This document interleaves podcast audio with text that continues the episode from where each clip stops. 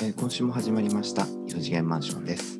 このポッドキャストは突破力と挨拶だけが武器の元営業のピーヒラとその後全部任される市民がお届けいたします。作業用 BGM 的な軽い気持ちでえー聞いていただければと思います。はいということで始まったんですけれども。はい。えっと清水さんなんえっとりましたか？あ任されましたね、あと全部。か任し任しちゃって一回一回任しちゃった一回任しちゃった感じですね。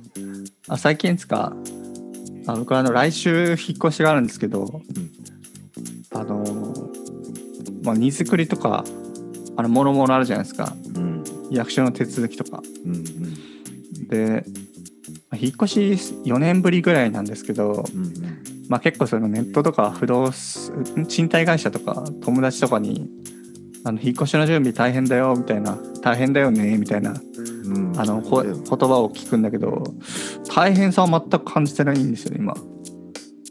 えなんで？だってえだって今までちゃんと住んでたでしょ？その家。うん。いろんなものあるじゃん。あそうそうそうそう。あいっぱいあるからうん。あれを荷造りしなきゃいけないんだけどうんなんか全然その大変さを感じてなくてまだ。うん。で基本そういうさまあなんか課題とかあの大学のうん。まあ、卒論とかって割と危機感とかあこれあれもやんなきゃこれもやんなきゃみたいなそういう衝動が押し寄せてくると思ってたんだよ。うん。もう1週間前になれば。うん。いやもう全くない。なんか余裕余裕でしょっていうあの気持ちしかなくてうん。ビビってますね。え実際にうん。余裕なの？その本当にもうん。うもう引っ越せんの？あ今は無理だよ。今のだけどこれからやる準備うん。になんか大変さをあの感じてない。えちなみにあと何日であ何をやらなきゃいけないまああと1週間でしょ？うん。あ荷造りで荷造りとあとインフラ系ガスとか電気とかうんあの人たちに電話してうんいついつにやりますって言うだけ。うんうんそれだけでまあ多分一番その時間かかるのがその荷造り、だよね。うん、で段ボール今来ててうん。でさっきあのマジックあの太いペンがあるじゃない。うんうん。あれ買ってきたんだけど全然入れてないってことまだあこれから入れる。これから入れるんだけどうん。えなんかこれ別に半日あれば終わりそうな気しかしなくて。マジで。あそうそうそうそう。みんな何をそんなに恐怖してたんだろうなって思うんですよね。マジか。俺ここに住んでまだ1年ちょいだけどうん。引っ越せって言われたらいやいや荷造りだけでもうん。2日3 2日は欲しいなって思う。あそうそうそう、まあ、大体そうなるじゃん。2日欲しいって、いうん。やいらないんだよね全然。今んとこ。今想像の中だとね、うんうん俺のその頭の中のあのシェフ川崎？あのカービィのシェフ川崎的に言えばこのレシピ半日あれ終わりますよみたいな感じになってるから。なななんそれが例えばさ想像の域を超える大変さ、まあ、だったとして、まあ、一応予備予備日として1日設けてるんだけども。うん。で今日もい16時ぐらいまで普通に予定入れちゃってるし、うん。まあ、そこから掃除スタートでうん。うん3時間あれば終わると今思ってるんだよね。掃除が？あ、そうそう、掃除っていうか荷造りが。荷造りがあ、荷造り3時間あれば終わると思ってね。マジ？なうん、マジか？そう。市民のい部屋行ったことないからわかんないけど、すごいね3時間、あ、そうね。まあ、そそれなりにものはあるよ。うんで、それなりに生活感もあるけど、いうんや、3時間以上ね、かかんのかなって、すごい疑問なんだよ。逆に。でも、かかってもらったら逆にそれはそれで、面白いなってなるから、面白いな、これって。そうどどっちに転じても3時間以内で終わったらああやっぱそんなもんかって。うん。だし3時間以上かかったらあこいつは眠れねえなとかなるだけだから。そう。今んとこその何？荷造りに対してのモチベーションがすごい高いっすね。状態としてじゃあちょっとモチベーション上がってきたんだったら、うん。頑張ってください。16時から。あの予定ではね。うん。16時から荷造り始まるんですけど、はい。そう。祭りのなんかす会場準備とかだったらさすがに俺も大変だなと思うよ。ね。でも所詮ね部屋の荷造りだからさ。うん。いやそんなに高んのかなって。うん。ああ分かんない。ちょっと完全に舐めてますけど、はい。うんまあ、どんな時間かかるのか。そう今から楽しみですね。楽しみだね。ちょっと聞かせてほしいです、はい。来週、け結果散々だったかもしれない。3日かかったとか。分かんないですけど。引っ越せなかったとか。あ引っ越せなかったとか。最悪なパターン。という感じですね。はい。ピアさんどうですか？最近は。最近はそうですね。あのちょっと最近あの僕があのよく聞いてるポッドキャストがあって、はい。そこがあの「世界変態大全」っていうあ、まあはい。かなりあの攻めたあの名前のポッドキャストなんです世界編世界編ね。大変ですね、うん。略して。まあ、すごい、まあ、そこの、えー、と番組では、まあ、あの、変態的に、変、まあ、その変態たちを紹介するんですけど、うん。変態って言っても、ポーツ界の変態、もあうすごい努力がものすごいすぎて、変態すぎる人とか、うん。もうなんだろうこうリスペクトの意味を込めた変態っていうことで、うんうん。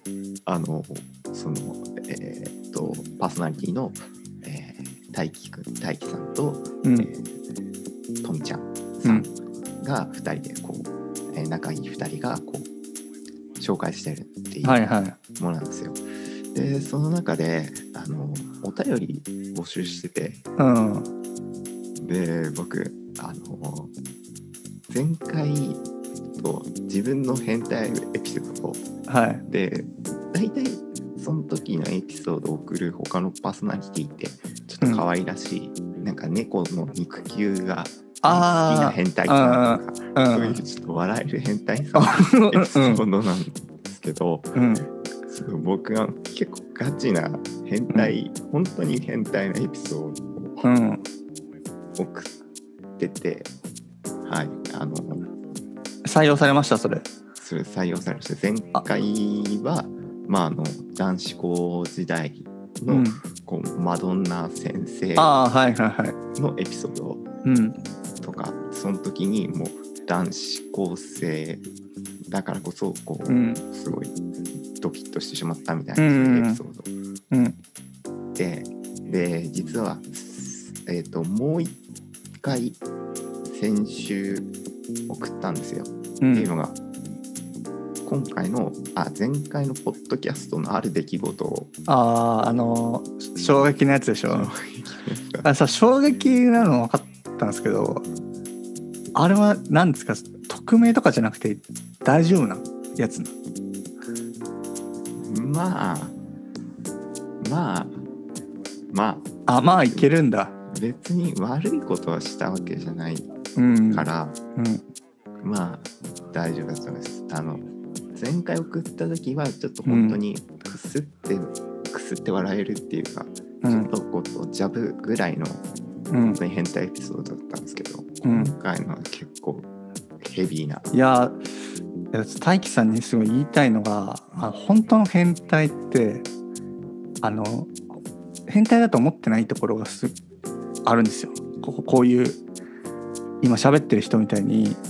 この人も前回のその話を僕だけにカミングアウトされててそれ変態対戦送ればいいじゃんって言ったらあこれ変態なのかなみたいな感じで送ってたんですけどこれヘビー級だと思うんでやっぱ本物の変態って感覚が多分麻痺ってるだなーっていうのすごい思いましたね。全然うん全然これネタになるかなっていうぐらい。いやいやいやいや意味わかんなかったもん話聞いてて全然意味わかんなかった。だから、なんか本当に変態を発掘したいんだったらツイッターとかでこいつやばそうだなって人に自ら話聞きに行かないとあのほ本物には出会えないっていうかっていう感じがしましたね。確かに。でもでも、うん。あの変態大全さんはうん。やっぱり本当に可愛らしい変態さんがやっぱり求められてるから、ちょうん。っと僕は本当に貴公子みたいな、うん まあ、たまには たまにはこういう はいはい。はい。結構ヤバめの、うん、込んでもまああ番組のーテイストとしていいかなぐらいのやつだうから、んうんうん。好き講師ばっかにな。っちゃった。多分ねあまあヌーベイとかで言えば他のやつは、まあ、ヌーベイが倒せる妖怪なんでね。ピアさんヌーベイ勝てないってなるやつだから多分。あこれ勝てねえなって。で別に害もないからさその妖怪。ほっとくっていうタイプのやつだと思う倒せないけど、倒せそう害は倒せないけど害はないからほっとこうってなるやつ。だからそういうタイプだと思いますけどね。えー、あセカヘンさんなんかなんだっけポッドキャストランキングで、うんコメディ部門かなんかで2位とかになってましたね。おうんすごいめちゃめちゃなんかヒットしてるっていうか、うんうん、そそんな番組に多分前回のエピソードはあペイラーさん多分それまだ採用されてないやつでしょ？送っただけで。送っただけで、うん、ちょっとあ別にあの採用しなくていいと思いますよ。あ の本当にその2位とかになっちゃったらいろんな人聞くと思うんで。確かにちょっと守り守りに入ってそのままに入っても本物の変態紹介しなくて大丈夫だと思うんで、うん。はい、えちなみにその変態エピソードってうんピーラーさん的には何？全然喋って大丈夫なやつ？全然大丈夫。ああうん、それどうしよう？セカ編聞いてもらう感じにする？ここで言うとネタバレになっちゃうから。そうだね、世界編聞いてもらって、そうしようそうしようじゃあでセカ編も取り上げられなかった場合こっちからじゃああのこのポッドキャストであの変態コーナーとして 言う感じにしましょう。向こうもね選ぶ権利はあるんでね、うん、そうだね。うん。迷惑かけちゃいけないしねはい。一番迷惑かけちゃいけない。一番迷惑かけちゃいけないんで。コラボはしたいんだけど、迷惑だけはかけちゃいけない。そう。迷惑はかけたくないんでね。はい。という感じで。はい。僕も聞いてますね。面白いですね。面白いよね。はい。皆さん今日のじゃあテーマいきますか？行きましょうか。はい、はい。えっと、今日のテーマっていうのが、うん、2021年上半期で、えー買ってよかったものベスト3っていうものを、えー2人でそれぞれ発表していきたいなとうんうん。思います。そうしましょう。うん。どうですか？結構買いました ?2021 年。あー。あちょっとアマゾンで買うのが結構多いんですけど、うん。履歴たどるとまあそんなに多くは買ってないかなっていう感じですね、本とかうんゲームが多めだった感じですねあ、わかる。僕も Amazon ばっか使ってて、うん履歴たどって今回も選んだけど、そんなに買ってない。そうそうそう多分去年のあの下半期って結構そのリモートになるっていうところであの家充実させるっていうので結構投資した人がいると思うんだよねそこで。だ一通りそこで揃っちゃったからうん。まあ日常的に欲しかったものとか買うぐらいだったんじゃないかなってなるほど、なるほど。分析してますけどね。あね、確かに確かに。それはあったかもしれない、僕も。うん。じゃあどっちからいきますか？じゃあ、えっと、まあ早速、はい変。変態度の高い方から。あはい。じゃあお願いします。はい。はい。えっと、そうですね。えっと、まあ、3位から発表していきたいなと思います。えっとね、3位がね、家庭用バスポンプ。バスポンプ？まあ、あの、お風呂の水をうん積み上げて、洗濯機にあ入れるやつね。ああそういうことやってる人いるって聞いたことあるわ。うんうんそうそうやってなかったんだけどうんうんなんかねやっぱ湯船入れてでうちのお風呂さうん。追い炊きができないのよ、うんでなんかなんだっけ継ぎ足し湯みたいなのはできるんだけど、うん。めっちゃ高温のお湯を入れてうんっていうのできるんだけど継ぎ足し湯やってもなんかねちゃんとあったかくならないの、あそうなんだ。うん、ある程度の量のお湯、えー、と水が入っちゃってると。うん。っていうのがあったからもう回入ったら一回きりなんよ。ううんちのお風呂、うん。でだからそのお水がすごいもったいないなって思い始めてうん。でそれで今回あの買ってみましたっていううん感じかな。うん。えどういうあの仕組みなんですか？なんかねまあホースあるじゃん。うん。ホースでこのあつなぐんだけどでホはいはい。ースの先っぽにこの組み上げるなんなんていうみたいななんか装置みたいなのがくっついててうん。でそれがあの電源プラグうんあのコンセントつながっててスイッチ入れるとそれがこう組み上げてくれる。で洗濯機にホース片方入れとくみたいな感じ？そうそうそういうことそういうこと。そうそうそうそうでそれで、ええー入れられるって感じかな。うんうん。じゃあ洗濯機の設定はあれだけ？すなんだっけ？すすぎから？あえっとね洗濯機自体は別にあの普通通り。あの、うん。水道の蛇口だけちゃんと閉め,、ああなるほどなるほど、うん。それだけかな。うんだから一回す一回洗濯機でぜひえっ、とポンプで水あげてうん。で水満たしてで回して、で多分洗濯機がそうだねすすぎの時に1回水をバーって流すから、うん。でその時にまたもう1回うん。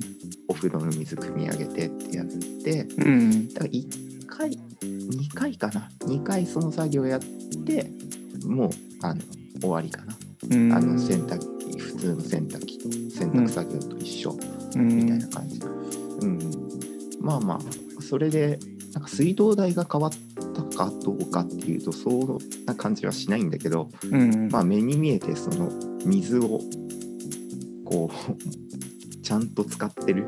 あー。1回の1回の入浴であの捨てて捨てるっていうのがすっごいもったいな感じだけどあそれを再利用できてるっていうことでなんか救われてる感じがする。おすごいね意識が、エコに対しての意識がとエコもそうだし、まあ、なんかお金的ななんかもったいないっていう意識、おうーん、なんかそうするとなんか僕は別に一人暮らし一人し一人暮らしで一人しか入んないから、うん。別に湯船に入らなくていいんだよね。うん。特に夏とか。うん。だけどなんかあどうせ明日洗濯機回すしとか思ったらうんもう洗濯機の洗濯機回すから湯船入ろうっていうよううな感じかな。んそうなんだうん。まあ湯船使った方がね、体あの温まるし、体の汚れとかも、あのちゃんと出る、毛穴の毛穴が開いてちゃんと出るとか言うから、うん本当は湯船入った方がいいっていう聞いたことあるからね。うんだからまあこれ買ったことで、まあちゃんと湯船に浸かるようになったっていうところが 大きいかな。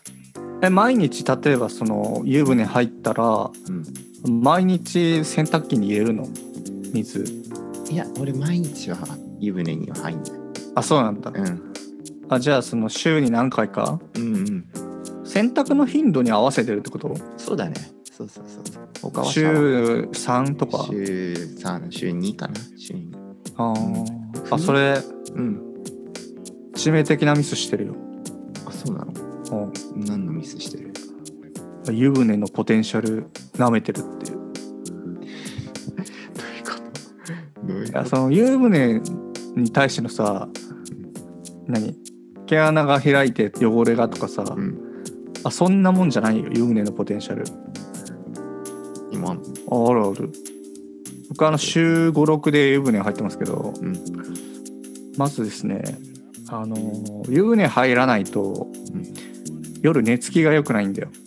あ、そうなんだ。あの寝る前ってあるいは仕事をして日中仕事してるじゃないですか。でそうしたらあの交感神経と副交感神経っていうのがあって聞いたことありますか？うん。うんで交感神経っていうのは結構こうカフェインとかこうガンガン取ったりするとうん。高まってるんだけど集中力が出たりとかで結構こう気持ちが高ぶってるやつでそれが夕方以降にずっとああの高い状態だと寝つきが良くなかったりとかうん。あの眠れなかったりするんですけどなんで夜はその交感神経を下げて副交感神経を高めないといけないんだよ。うんあの眠るためには。でそれが湯船に40度ぐらいの湯船に20分ぐらい入るっていうのが一番理想なんだけどシャワーだとあの副交感神経が優位にならないんだよね。お風呂に入る。そうそうそう。だからそのせっかくあの副交感神経をあの優位にできるイベントがあるのにそれをしないで布団に入っちゃうと多分寝つきが良くない。ああなるほどね。うんそうそうそう。それはあるかもしれないうん。うん、理想はあ最近副交感神経のあの本読んだんですけど、うん。まあ理想はその寝る1時間前うん。くらいにあの40度ぐらいの湯船に入っとくと副交感神経優位モードに変わるんでで30分ぐらいこうリラックスした後に寝ると結構すんなりとあ寝れるらしいうん。みたいですね。でそれを繰り返していくとすごいいいことがあってあのなんか常になんか疲れてる状態ってたまにあるじゃないですか、うん。あ何もしないけど疲れたとか。あれ慢性疲労っていう病気なんですよ。うん。だから疲労が蓄積している習慣を食っちゃってるんででそれが、まあ、例えば何単純に労働量が多かったりしたりするんですけど、あの胃腸に負担がかかったりとかうん。するので副交感神経と交感神経のバランスがめちゃめちゃな人は割とうん慢性疲労になりやすいらしいんですよね。うんなんで常にあのあんまりこう疲れてない状態を保ちたいんだったらその湯船には入っていた方がいいと思う。そうポテンシャルがねすごいんでね。そう湯船のね。わかったそう。ちょっとありがとうあありがとうグッズグッズよりもそう湯船のポテンシャル。そうだね。湯船のポテンシャルについて話しちゃったけど、あでもそう考えるとさ、でもその例えば週5で湯船入ってもそのうちのね23日は無駄にならないと考えれば、結構十分だよね。確かに。そうそうそう。え、はい。例えばじゃあバブとか入れる時あるしあるでしょ。あ入浴剤とか。あないんだえ入浴剤入れた状態で行っちゃって大丈夫なの？その。ああそれわかんない。あー。うんやめた方がいい気がするな。そうだよね。うまいことやってくんないよねその装置で。多分ね老化してくんねえ気がするんだよね。うん。うん。そうだよね。牛乳風呂とかやってあのやばいよね。それね牛乳で洗ったことになっちゃうもんね。洗濯牛あの 牛牛乳拭いたそう 結構まあワイシャツとか純白になりそうだけどさ。なんかなんかちょっと変な乾き方とかしそうだよね。怖い。あれも一回やってほしいな。牛乳風呂で。嫌だよ。もう下手下手な YouTuber みたい。なあーでもちょっと気になるな。入浴剤とかやっぱダメなのかな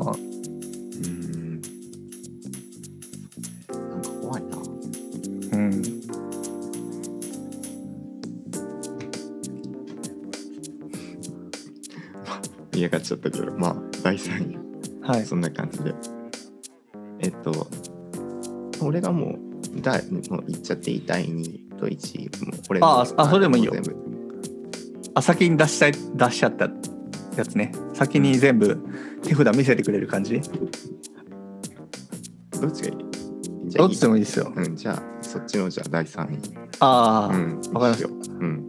単性でいきますか、うん男性でいく。そうですねわかりました。じゃあ僕の第3位はえーっとスマホなんですけど、えーリベロ 5G です。リベロ 5G リベロ 5G これがあの ZTE っていうあの会社が出してるうん。あの Y モバイルあるじゃないですか。うん。あのピーラさんも使ってるやつ。うん。あれがあの初めて 5G スマホとして出したあの Android のやつなんですけどうん今年の4月8日に発売うんでこれがあの 5G 対応のあのスマホなんですけどこれのねなんていうかいいいところがあのこのスマホ全然宣伝しないんですよまず。うん初めて聞いた。うん、あの一応 Y モバイルとしてはそのプレスリリースとかで初の 5G スマホあの出しましたとかあと店内ポップで少し出してるぐらいでうん CM とかも多分売ってないだろうしなんかすごい地味なんですよね。うんで自分も買う前は宣伝も何もしないからどうなんだろうって、うん。まあ、例えばソニーがなんかエクスペリアあソニーじゃないな。Y モバイルがエクスペリアとか取り入れた時とか結構宣伝したと思うんですけどうん。あの広告とかも出して。なんか全然そのいくらだっていう情報はあるけど製品については情報がなくて。でまああのいろいろ調べた結果ですねこのスマホですねなんと2万以下で買えるんですよ。うん本体、うん、でな新規だったら1万かかんないんですよ実は。9000ぐらい。そう。で自分がねあの機種変あの Y モバのやつから Y モバにしたんうんですけどそれでなんだっけな1万1万7000ぐらい。うん。でそれの分割？あ一括で買ったかな確か。1万7000であのスマホ買って 5G 対応でで画面まあ6.5インチ。うん。でちょっとデカめなんですけどあのカメラあのトリプルカメラついててあの指紋認証ついててで多分ね防塵防水かな。あのなんですけどでこれ別にそのスペックが高いとかそういう話ではないうん。あのポイントとしては。あのこれ2万以下で買える 5G スマホってうん。あんまり今ないんで。そうだよね。うん。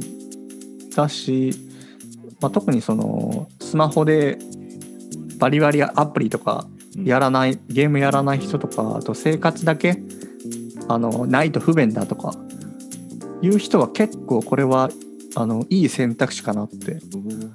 うん。えートリプルカメラだしうん。防塵防水？そうそうそうそう。すごいねで2万。2万。えー。あの本気出せば1万以下で買える。すごいすごいね。えなんでそうそうそう。宣伝しないんだろうね。やわかんないよね。その多分宣伝広告費かけてないからなのかわかんないんだけどそうそうそう。でこれなんか買ったらあの抽選で3000もらえるっていうあのプキャンペーンやってて PayPay の。うん。でさらに安い安くなっちゃうんですかみたいな。うん。うんそうね。あとお財布携帯もついてきてて。うんでまあ大体お財布携帯対応のモデルってあのお財布携帯って日本人向けらしいんだけどうんまあどうだろうね。割と3万円台ぐらいからのうん。あのかモデルが多いんだけどうん。もう1万円ぐらいでお財布携帯ついちゃうんだみたいなうん。状態。うん。でいろんなレビューとかこれみあの買う前に見たんだけど、ん。なんでこれこんな安いのっていう。逆にだから買われんじゃないかっていうか。ああのスマホとかをさこうあんまり詳しくない人がこう見るじゃないですかラインナップを。なんかその例えば高いやつだとあの iPhone の12とかがあってでその次がまあ SE があってであと Xperia とかあの OPPO とか。でその並びにいるんだけどなんか異様に安いんだよねやっぱり。他本体価格4万とか、まあ、iPhone だったら6万かそんな中ですごい埋もれがちなんですけど割とこれコスパ最強かなっていう感じですよ。そうだね。うん。そう、アンドロイドを初めて使う人とか、うん。あと2代目とかにもいいと思う。うん。うん、画面大きいから動画とか見るんだったら。うん。すごいね。全然不不具合っていうか、うん。不便さがないんだ。あそうそうないうん、画面は割と大きめなんでその小さいのがいいとか片手で持てるのがいいとかの人は、まあ、合わないかもしれないけど特にそこ気にならない人とかは、まあそのまあほとんどなんていうか2021年に出てるモデルなんでプロセッサーとかあの Bluetooth の規格とかまあ古くないしね新しいやつになってるからあ全然なんかこれでいいなっていううん。自分の中だと。そう納得してて。で一応あの来年ぐらいにあのピクセルっていうさあのピラさんに広告めっちゃ打たれてるやつあるじゃないですか。Google が出してる。Google スマホ。あれの新モデルが多分出るんですよ。うん。でそれまでのちょっとつなぎ欲しいなと思って。で昔のだとまあさすがに電池持ちとか良くないからっていうので、まあ、買ったらまあ1年ぐらい全然これでいけるなって。うん。初めての Android とかあのお金あんまりかけずにあの 5G 使ってみたいとかうん。あったらこのリベロ 5G は割といいと思います。うん。そうすごい。小回りの利く何？いいマシーンというか。うん。うん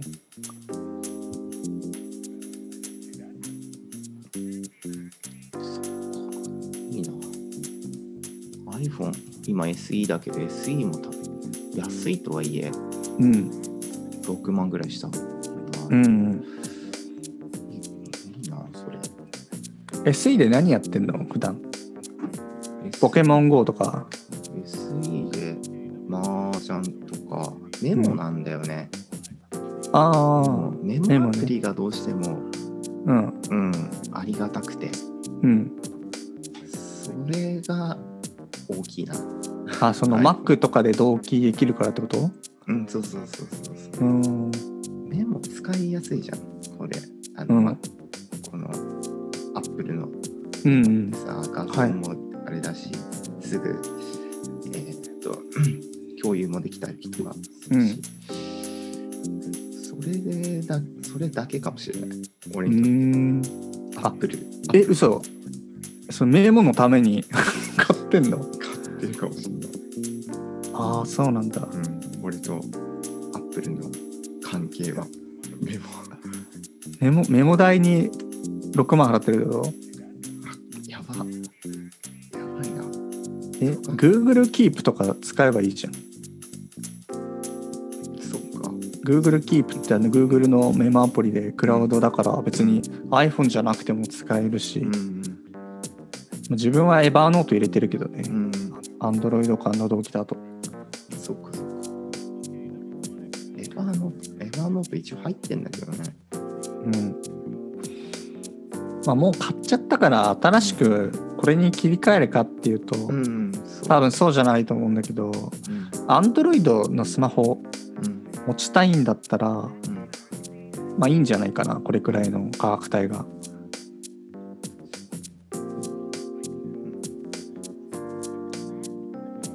という感じでした。はい。はい。じゃあうちの第2位ですね。えっと僕の第2位はまあちょっと地味なんですけどレインシューズですね。レインシューズ？うん。あの雨の時に履いていく靴。ああ。だけど、まあ、長靴じゃなくてうん。まあゴム製の靴。うん。で、まあ、形状は本当に普通の変わらないんだけどうんまあやっぱり撥水性は抜群なんだよね。うん。うん。そうそう。あの僕はさあの足麻痺してるからまあ、うん。外出る時は車椅子でさうん出てこういう今日も雨すごいけどさうん。雨降ってる時はまあカッパ？カッパ,、まあ、カッパって言ってもまあポンチョなんだけどうん。上からスポってはまはまはめるだけ？うん。あかぶるだけ？なんだけどそのよ一応この雨はしのげるんだけど全部こう下に、下足元にこう雨がこうし流れるわけじゃない、はいはいはい。で今前これ買う前は普通の靴だったからもうびっしょびしょになってたんだけど、うんうん。これレインシューズになってからはもうもう全然もう全部雨もは雨弾いてくれるからもうポンチョ着てレインシューズだったらもう無傷だね、へえうん。あ長靴とかじゃないん長靴じゃないね、へえうん、長靴は歩きにくいしこれ、うん。ま、麻痺ってっから、レインシューズか。そうちょっと調べてみよう。うん、足にぴったりくんだよ。へえあまあサイズちゃんと合わせる必要あるけど。結構コンバースとかも出てるんだ。へえ見た目とかは普通な感じ？へ普通だね。うん。えまあ黒。俺が黒だけどさ。まあでも黒ばっかり。黒が多いかな。ゴム製だから。え今雨弾いてますよとか教えてくれるの？もしかなんか分かるとか感覚で。あすげえ弾いてんな。まあ感覚わかるしあの それこそあの靴脱いだ時にさうん。全然靴下が濡れてない。うん。あそうだよね。靴下濡れちゃうともうその日ね最悪な状態になるよね。そうそうそうそうそう履きやすいしうん。俺でも履きやすいしうん。そう脱げないし歩歩きやすい。うん。そうで雨を防いでくれる。濡れるのを防いでくれるっていうことで、うん。すごいこれはうん、レインブーツね、うんなるほどね。レインシューズだね。レインシューズか。ブーツだとあのなんてうん。スポッとこうえっ、とうん。くるぶしぐらいまであれームうんそうだね。そうだ。そのくるぶしっていう単語が出てたから 悔しい。そうそうそう。悔しいね。頭が回ってないのか。回ってないな。そのくるぶしのちょっと下のところ。だから普通の靴だよね、うん普通のシューズはい、うん。っていうのがまあ結構僕はヒットかなって思いました。うん、地味だけど2000円ぐらいかな、はいはで買ってよかったなっていうふうに思います。あ。はい。じゃあこんな感じで。じゃあ市民の2位を聞かせてください。はい。えっ、と2位はですねえっ、とブラウンオーラル B 電動歯ブラシプロ2000ホワイトでございますまあ簡単に言うと電動歯ブラシですね。あの電動歯ブラシ使ってます？あのねうんすべての歯ブラシがもういらなくなるね。え？そんなに？むしろうんよくあんな動かねえうん毛がさあた先に生えてるやつのうんやつでよく磨いてたなって思いますね。30年間あんな毛先が動かない。うん。なんていうあの200円ぐらいのやつあるじゃないですか。はなんだっけ歯ブラシって言うんだっけ。歯ブラシ歯ブラシ？あのなんかねその電動歯ブラシってうん。歯医者さんとかでこうなんていうかホワイトニングとかあとは治療とかでたまに使われるじゃないですか、はいはいはいはい。でまあ、存在はしてたんですよ。うんでなんかこう歯ブラシがあそろそろ替え時だなっていうタイミングでなんかいつまでこの歯ブラシを新しいのを買い替えることをやり続けなきゃいけないんだろうなと思ったんですよねうんふと。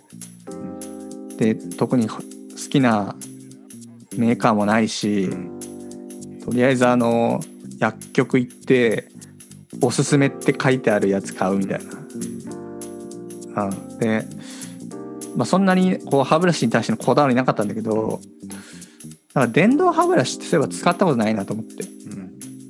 で電動歯ブラシってあすごい高速に回る歯なんであの細かい思考とかも取れるんですけどでそれにしたんですよ。あの電動歯ブラシ。なんかなんていうかな。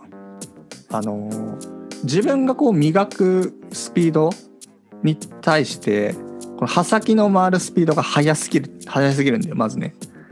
だからすごいこう磨かされてる感っていうかさもうあのゆゆったりこう走ろうと思ってるけどもうそれ許さないんだよね。モーターが速すぎて。あそうだからもう一本一本すごいもう勝手に磨かれていくしでその歯ブラシの刃も結構いろいろタイプがあってあのホワイトニング用とかあの汚れ汚れっていうか普通のケア用みたいなやつがあるんでそれの付け替えとかもできるし、うんうん、すごいなんか汚れも落ちますね。へーうん、すごい。え、そのさ、交換用、こう、うーんと、普通の歯ブラシだったらそこ、歯歯がさ、うんこう開いてっちゃうじゃん。うん、実際、電動歯ブラシもそうやって、こう、消耗していあそうそうそうそう。一応なんか3ヶ月に1回うん。あの取り替えてくださいっていう別売りのやつが売ってるんで、まあ、それをこう付け替える感じ？でもうあの 1年分は買ったんだよね、あ、もう。うん。うんまあ、4本だからその3ヶ月に1本うんだからすげえこうなんていうかやっぱりは歯ブラシの歯ブラシっていうか歯ブラシって結構自分のさじ加減で何とでもなっちゃうじゃないですか。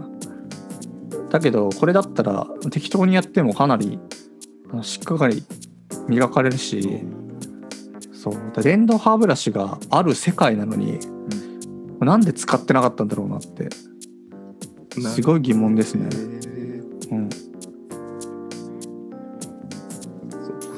え、ちなみにいくらぐらいだっえっとね多分3000円か4000円ぐらい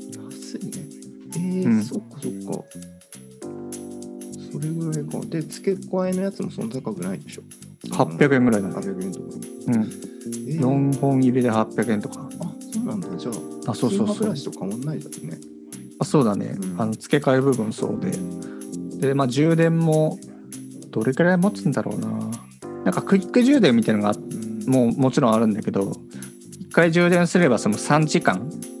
うん。で3時間歯磨くって何日分やねんってなるけどまあ仮に10分やったとしてもさあの18日ぐらい持つじゃないですか、あの全然こうたまに充電すればいいくらいだしうん持ち運びはあの多少面倒くさいなってのあるんだけどあの、うん、あんまこれ使わない意味がないなって感じですね。えうん。う欲しくなっちゃった。あの、歯ブラシ買っちゃったんだけどさ。あああの薬局とかで？うん。あ、違あう、アマアマゾンさんに勧めアマゾンさん？アマゾンさん。俺には電電動勧めてくれなくて。あこっち こっち使ってくれって。あはいはいはいあピーラーさんでも歯歯結構綺麗だよねああ、多分そうね。うんあの僕はついでにそのホワイトニングブラシとホワイトニングあの何？歯磨き粉みたいなやつ、うん。あの買ったんですけど、ん。あのもう確かに結構白くなるんですよ歯が。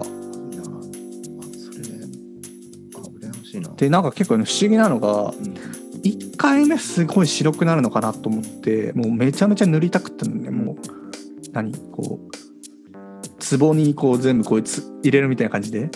でも最初やっても全然あんま変わんないじゃんと思ってでそれをなんかだんだん繰り返していったらもう結構全然違うというかあのコーヒーの極みとかあるじゃないですか歯とかあれも目立たなくなってきたしそう徐々に徐々に白くしていくっていう。何が行われてるか分かんないけど白くなっていくって怖い感じですけどね まあ、ただただね、あのコーヒーの黄ばみが落ちてくっていう。そうかそうか、市民はあの毎日コーヒー飲むから、そこのうん黄ばみが。とかあるし、うん。でも僕の黄ばみあるからな、ちょっとそれは、うん、うん、それも欲しくなっちゃった。使わない理由がないですよ、うん。本当に。例えばさその電動なんとかってあるじゃないですか、電動掃除機。うん、ルンバとか。うん、あれ使わなくなる理由ってうん、あやっぱ隅々まであ掃除してくんねえんだなとか、うん、やたら突っかかるんだなみたいなのあるじゃないですかだから使わなくなるのは分かるんですけど電動歯ブラシ使わない理由が分かんないんですよ。あのヒゲ剃りもそうだけどね。ヒゲ剃り使ってます？電動は電動ひげ剃り使ってる。今更あれに戻る戻る気ありますか？そのあシェイバー？シェーバーシェーバーっていうかあのあ手手でやるやつ。やつね。あでも電動だとちょっと甘いなって部分があるからああなるほど。ちゃんと奥奥までっていうかちゃんと反り切りたいなって思う時は、ちょっと手のやつになっていうとこはある、ああなるほど。あじゃあ電動ももしかしたら本当にここをピンポイントで磨きたい時とかはうん。あの手のやつがいいかもしれないけど、うんうん、全体的に綺麗にしたいとかだったら全然、そうだね。いいねうん、いいと思いますね。はい、これは結構あの QOL 上がるかもしれないので、はい、お手軽な投資ですが、はい、電動歯ブラシでした。はい、じゃあ僕のターンで、えっと、1位の発表前にちょっと番外編をはい、発表したいなと。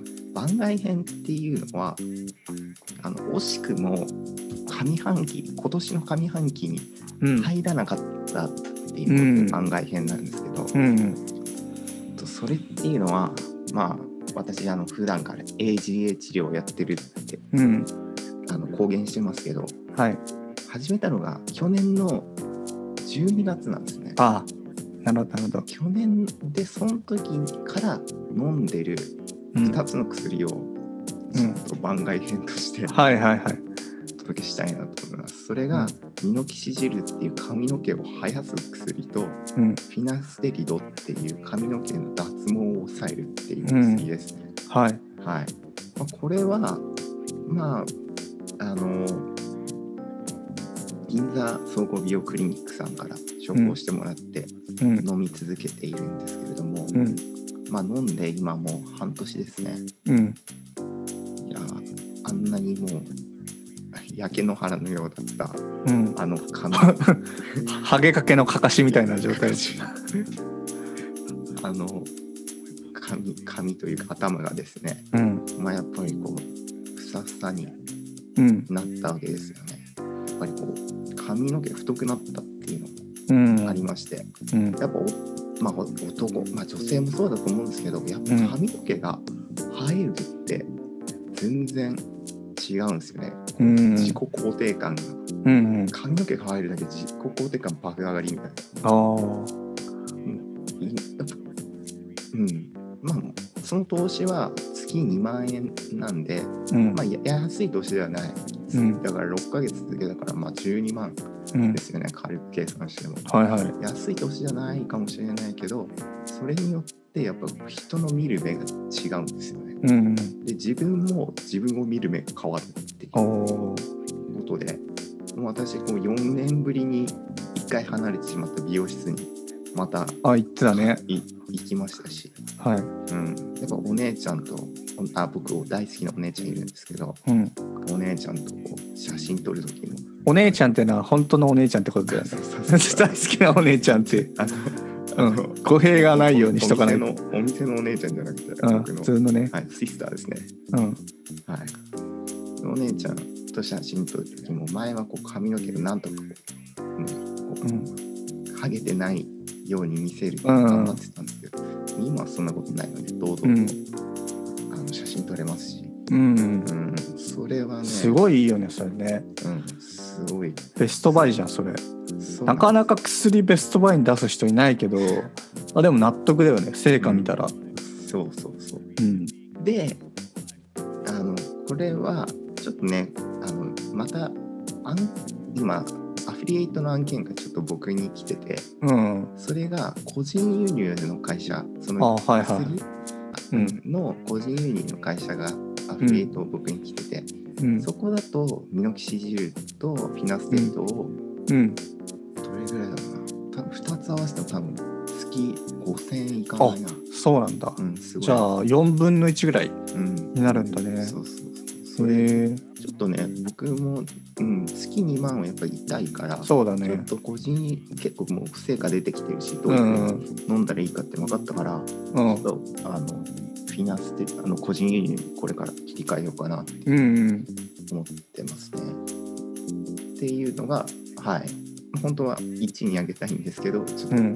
あの去年のもそうだのなので、ねうん。ちょっとこれはあの番外編として上げさせてもらいました。それってさそのこれからもずっと飲み続けるってこと？そうだね。えっ、と飲み続けるね。うーん。うん。そうそう。だからやっぱり飲み続けるから安い方がいいじゃんそうだね。うん。うーん。であの人にやっぱりブログやってるから勧めたいから、うん。あの初めは僕銀座クリニックさんにもすっごいお世話あの感謝してるわけうん。ですよ。うん。初めやっぱりスタートうん。走る時に、まあ、マラソンに例えるとするとそうだね。初モマラソン。そうだね。初モマラソン。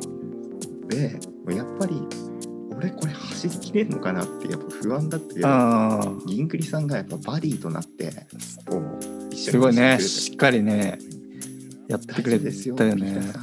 あのきっと生えますよって。うんピーラさんのその症状だったらまあ9割9割約束しましょうみたいな、うん。すごいあのお大胸に乗った気持ちで来てくださいうんみたいな。あ9割いけいけるんだって。9割ええみたいな。こっちは結構さ、もうそれがもうかかしだったからさ かかしの状態でね。だからもうあ9割それがちょっと乗ったろうって思ったけど、あの時に銀クリさん言ってくれたからやっぱり走り切ることができた。うん。うん、で6ヶ月っていうところがなんかもう本当に効果が目に見えるうん。期間あの目に見えるのがまあ大体もう6ヶ月って言われて、うん。まあ、ここからも増えるんだけど、うん。まあ、6ヶ月がまあまず一定の効果が得られるところですよって言われたから、でその6ヶ月が来てでしっかりこう髪の毛も生えてうんっていうところでやっぱ本当に銀食いさんだからここまで初初毛マラソンここまで走ることできたうんだからここからはちょっと自分の力って言ったらいいんだけど個人輸入に切り替えてもいいかなってあいう。ー修行が終わった感じ？授業があそうねししからそうだねああの「鬼滅」で言えばあの鱗滝さんみたいな水の呼吸ばっかじゃやっぱやってらんねえって。日の神神楽だっけ？ひ火の呼吸？火の呼吸。やっぱそっちに合わせていかないとねいけないから。かなっていうへえはい。っていうところですね。うん。はい。で本当はそれ1位にしたいですよね、それ1位にしたねくて、うん。ただまあで今年に限って1位っていうんだったらうん。かの僕電動うん。鼻毛カッターですね、電動花かったお来たね。はい。これ1位に上げたいなと思います、うん。これなんで1位かっていうとうん。なんか今まではあのこうハサミちっちゃい鼻毛ハサミでやっうんてたんだけど、僕ねあのね鼻の穴の入り口のうん内側、ここ？うん。から鼻毛が出ちゃうんだよね。はい。でそれ結構難しいんだよハサミだと。うん時々あの皮膚切っちゃうああ痛い痛い。うん。そうそうそう。で面倒だなと思ってたんだけど、まあ、鼻毛買ったが2000円だったかな。うん。うんアマゾンあそんなもんなんだ。うん、売っててでまあ試しに買ってみようって思って買ってみたらうん。もう結構グイグイいけちゃうんだよね鼻毛買ったって、はい。あの皮膚に当たっても全然皮膚切ることないから。うん。グイグイこう奥までいけるし。うんうん。その一番気になってた入り口のところも普通にあの切ってくれるんだよね。はいはい。今までハサミだとちょっと大変だった部分っていうのも鼻毛カッターだと結構スイスイいきちゃったり、はいはい。うん、するからすごいあのこれはねあの良かった。うん。うんでそれでさっきあの 初物？薬でうん。ミノキシジルって髪の毛を生やす薬？うん。のこれ副作用でうん。これ髪の毛以外の毛もあのすごい濃くなっちゃう。ああそうなんだね。だよねはいはい。鼻毛もすげえ太い鼻毛うがんうん出るようになっちゃったのよ、うんうん。なんだけどで毎回そのあの鼻毛バサミとかだと結構ストレスだ。ったん。だけど、もうこれだ鼻毛カッターだともうもうもうちょっとものの1分こうグイグイグイってやるだけでもう全部掃除してくれるから。うんうん。ハサミだとこう切り切るのがこううまく切れなかったりとか鼻毛がうまくになんか逃げちゃって、はい。はいまあ、切れなかったりもするけど鼻毛カッターだと結構あの綺麗にやって仕事してくれるんでうんうん。ですぐにできるしねあうんの怪我もしないから、はい。そういう面ですごいあの鼻毛処理の手間手間ストレスがうん。一気になくなってうんこれはねすごいベストワンですね。うん。今の私にとっては、はいはいはい。はい。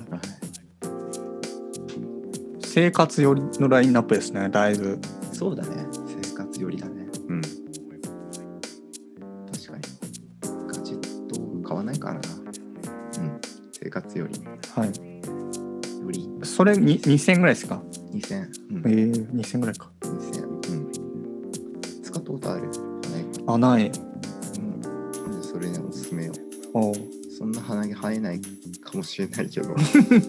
まあでもねなんか定期的にやるのはうん。あのいいと思うしね。うん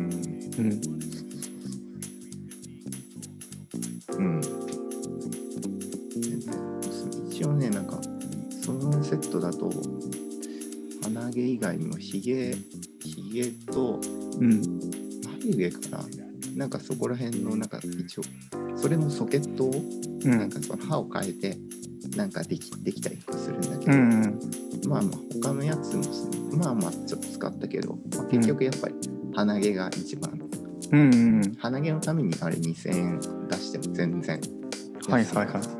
鼻毛見えてるってもう最悪じゃん。あ今マスクで隠してるかもしれ隠せるかもしれない,、あうん。やっぱり男として。うん。女性もそうだと思うけど。うんやっぱそこのリスクっていうのはねもう極端に減らせるっていうことで。うん。鼻毛カッターはかなり強いです。はい長くなりました。じゃあ市民のはい。ベストワンお願いします、はい。と今年の上半期で買ってベストワンはですねあの前回のポッドキャストかなんかで喋ったんですけどえっとソニーのあ WH1000MX4 お。のヘッドホンですね。来ましたね。あの Unlimited Edition っていうあの、ん。サ Silent White っていうモデルなんですけど、うんいや悪いとこがないですねこれ、うん、あのーまあただねち一つ見つけたんですよ。この間の収録聞き返しててうん。悪いところ。うん。あのーなんていうかイヤーパッドあるじゃないですかヘッドホンの。あれが多分なんだかあのすごいこうや柔らかいあの皮みたいなうん。やつなんですけどうん。夏外だと蒸れるんですよねああの、うん、メッシュとかだったらあの蒸れないんで夏とかも外で装着できるんだけどなんかこう調子こいてさやっぱ外でもしたいから真夏日にこれ着てったんだ着てたっていうか装備してたんだよ。うん。であの駅まで歩いててで駅着いたら耳だ耳のとこだけなんかすごいびっしょりになっててあまあやっぱりそのメッシュとかじゃないんで密閉すると汗かくじゃん。うんでそれによってその汗でさ汚れちゃったりとか壊れちゃったりするかもしれないんであ夏の装着だけあ外でのはちょっと弱点あるけど、まあ、音質とかノイズキャンセリングとか使い勝手であんまりこうなんていうかあの不便さが全くないですねこれね。え充電も結構持ってくれるんだっけ？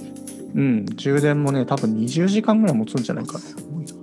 そう。まあノイズキャンセリングイヤホンだと、まあ何？最大接続時間というかうん。が、まあ、せいぜい5時間とかなんですけどでもこれヘッドホンだからなのか充電が結構持ってくれてあのずーっと装着できるしね。うんそうそうでまあそのじゃあ普通のあのヘッドホンあのノイズキャンセリングとかはあってもワイヤレスじゃなくてもいいじゃんっていうのはあるんだけどそのヘッドホンってこの右側のパッドがあのタッチパネルになっててこっちで音楽のその次とか再生とかあとアクティブノイズキャンセリングっていうのがあってあの外音取り込みっていうのができるんだよね。でこれが例えばその道路とか歩いてる時にあの集中したいけどあの車とか後ろ来たら危ないじゃないですか。でその外音を取り込むみたいな操作も全部これでやれるしあの自分はそこまで使わないんだけどあのどっかのこうボタンを押すと Google アシスタントが立ち上がって例えばあのこれこれからの天気は？とか言うと言ってくれるからうんヘッドホンだけで完結しちゃうみたいな、うん。すごいね。うん、音楽のそうだね。この先送りとかはあのたまにこうヘッドホンとかだとこうなんていうかこういうつまみとかついてる時あるじゃないですか。あれとかでできるけどワイヤレスならではっていうところだとやっぱそれが大きいのとあとさすがソニーさんっていうことがあってもう結構しょっちゅうソフトウェアアップデートがうん。あるね。うん。だからかいなんか音質音質は変わらないと思うんだけどなんかなんかの不具合解消しましたとか、うん。まあ、そういう恩恵がすごいこう長らく受けられる。うん。さすが。さすがソニーさん。あんまりなんかそうだね。その長時間つけるっていう意味だとやっぱりゲーミングイヤホンとかの方があの疲れないんだけどあちょっと聴きたい音楽があるなとかの時は、うん、ほんと火の打ちどころがない感じですねうんうんすごいね。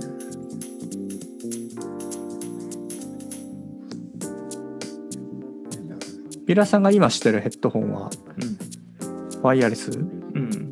ワイヤー。ワイヤーあるやつうん。普段も使ってるやつですか？いや、使ってないね。これだけのために。あああわざわざ？うん。あそのためだけにそうそうそうそう。へえ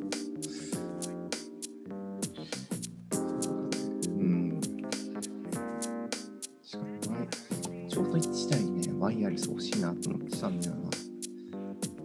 ちょうど1台っていう、うん。あの価格帯ではないけどね。違う。割と高めなんでね。高いよね。うん。いくらだっけ？えーっとね普通のモデルだったら多分3万9000ぐらいかな。リサモデルだと4万5000だね。リサモデル何が違うのって言ったら色しか違わないんだよでもリサがしちゃってるから5000は乗せされちゃってんだよしょうがねえな。しょうがねえよしょうがないんだよねなるほどね。そうそうソニーさんすげえな。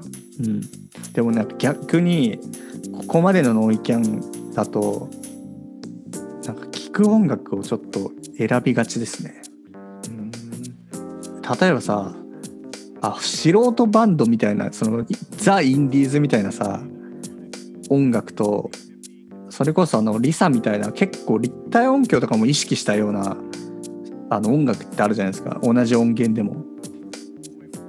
だからこう本当にこうザ・バンドみたいな感じのギターあのボーカルあのベースドラムっていうので特にこう音質とかそこまでこだわってないだろこいつらみたいなやつを聞くよりもちゃんとこうエレクトリックみたいな撮影とかを収録か。してる方を聞いた方があのこれ使ってる意味があるんで。そう。だから自分がなんか昔聴いてた曲とかも聞き直すとあこれこれで聴く価値ねえなとか思っちゃうね。なるほど。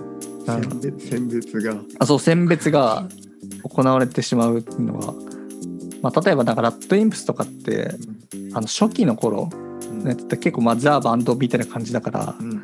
なんかそこまで複雑な撮影とか多分してないんだよね音的に。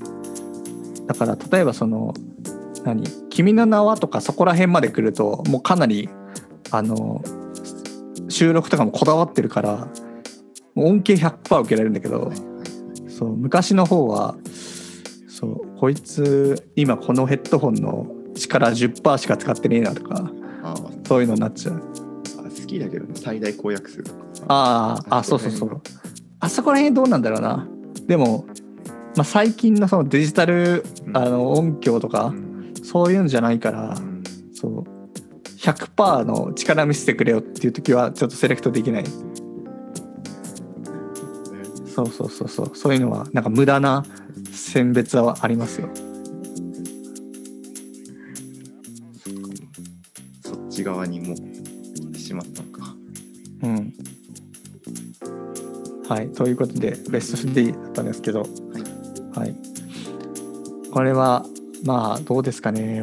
ピーラーさんは割と生活寄りで、うん、僕が割とガジェット寄りだったんですけど、まあ、何か気になるものとかあったらあのツイッター概要欄に載せてるんであ実際どうでしたかとか聞いてもらえたらあの答えますし、はい、もしかしたらピーラーさんからプレゼントしてもらえるかもしれないですね。そまあ使ってるやつじゃなくて新しく買ってあげるっていう感じですかね。ダメダメダメダメダメダメダメそれいやまだまだ先かな。最近最近ああれだけだよチェスだけだよあチェスだけか。あチェス盤あチェス盤なんかの回であげるって言ったよねそういえばね。うんそうそうそう。あの募集うん。クソクソのクソ俺がやってしまった失敗かあれき応募来ました？うん来てない来てない。あ応募してない。あなんかピーラスさんがチェス盤が家にあるんでそれをあの僕家ないけどうん。ないけどはいはい。欲しいですって言ってくれたらうん。あ買ってあげるってこと？そうそうそうそうあ先着一面様。あああでまだ先着が来ないと。そう全く。もう何ヶ月前あれ。34ヶ月前じゃない？なるほど。出したくもないあの ごめんなさいはい。わかりました。じゃあ、あの、チェス盤欲しい方だけ、ピーラスさんにメッセージくれたら、プレゼントがあるようですので、はい。はい、はい最後ですが、ピーラスさん何かありますか？最後はい。そうですね。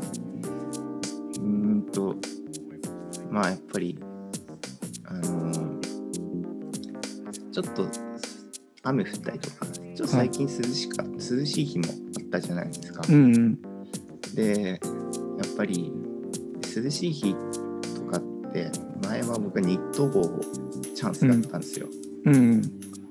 もうあのハゲを隠すためにすぐニット帽で,、で街中でもやっぱりこうニット帽をかぶってる人とかうん。いてあこの人もニット帽チャンスだと思ってニット帽かぶってんなニット帽チャンス。はい。ですけどまあやっぱりもう今はもうふさふさになったんでうん。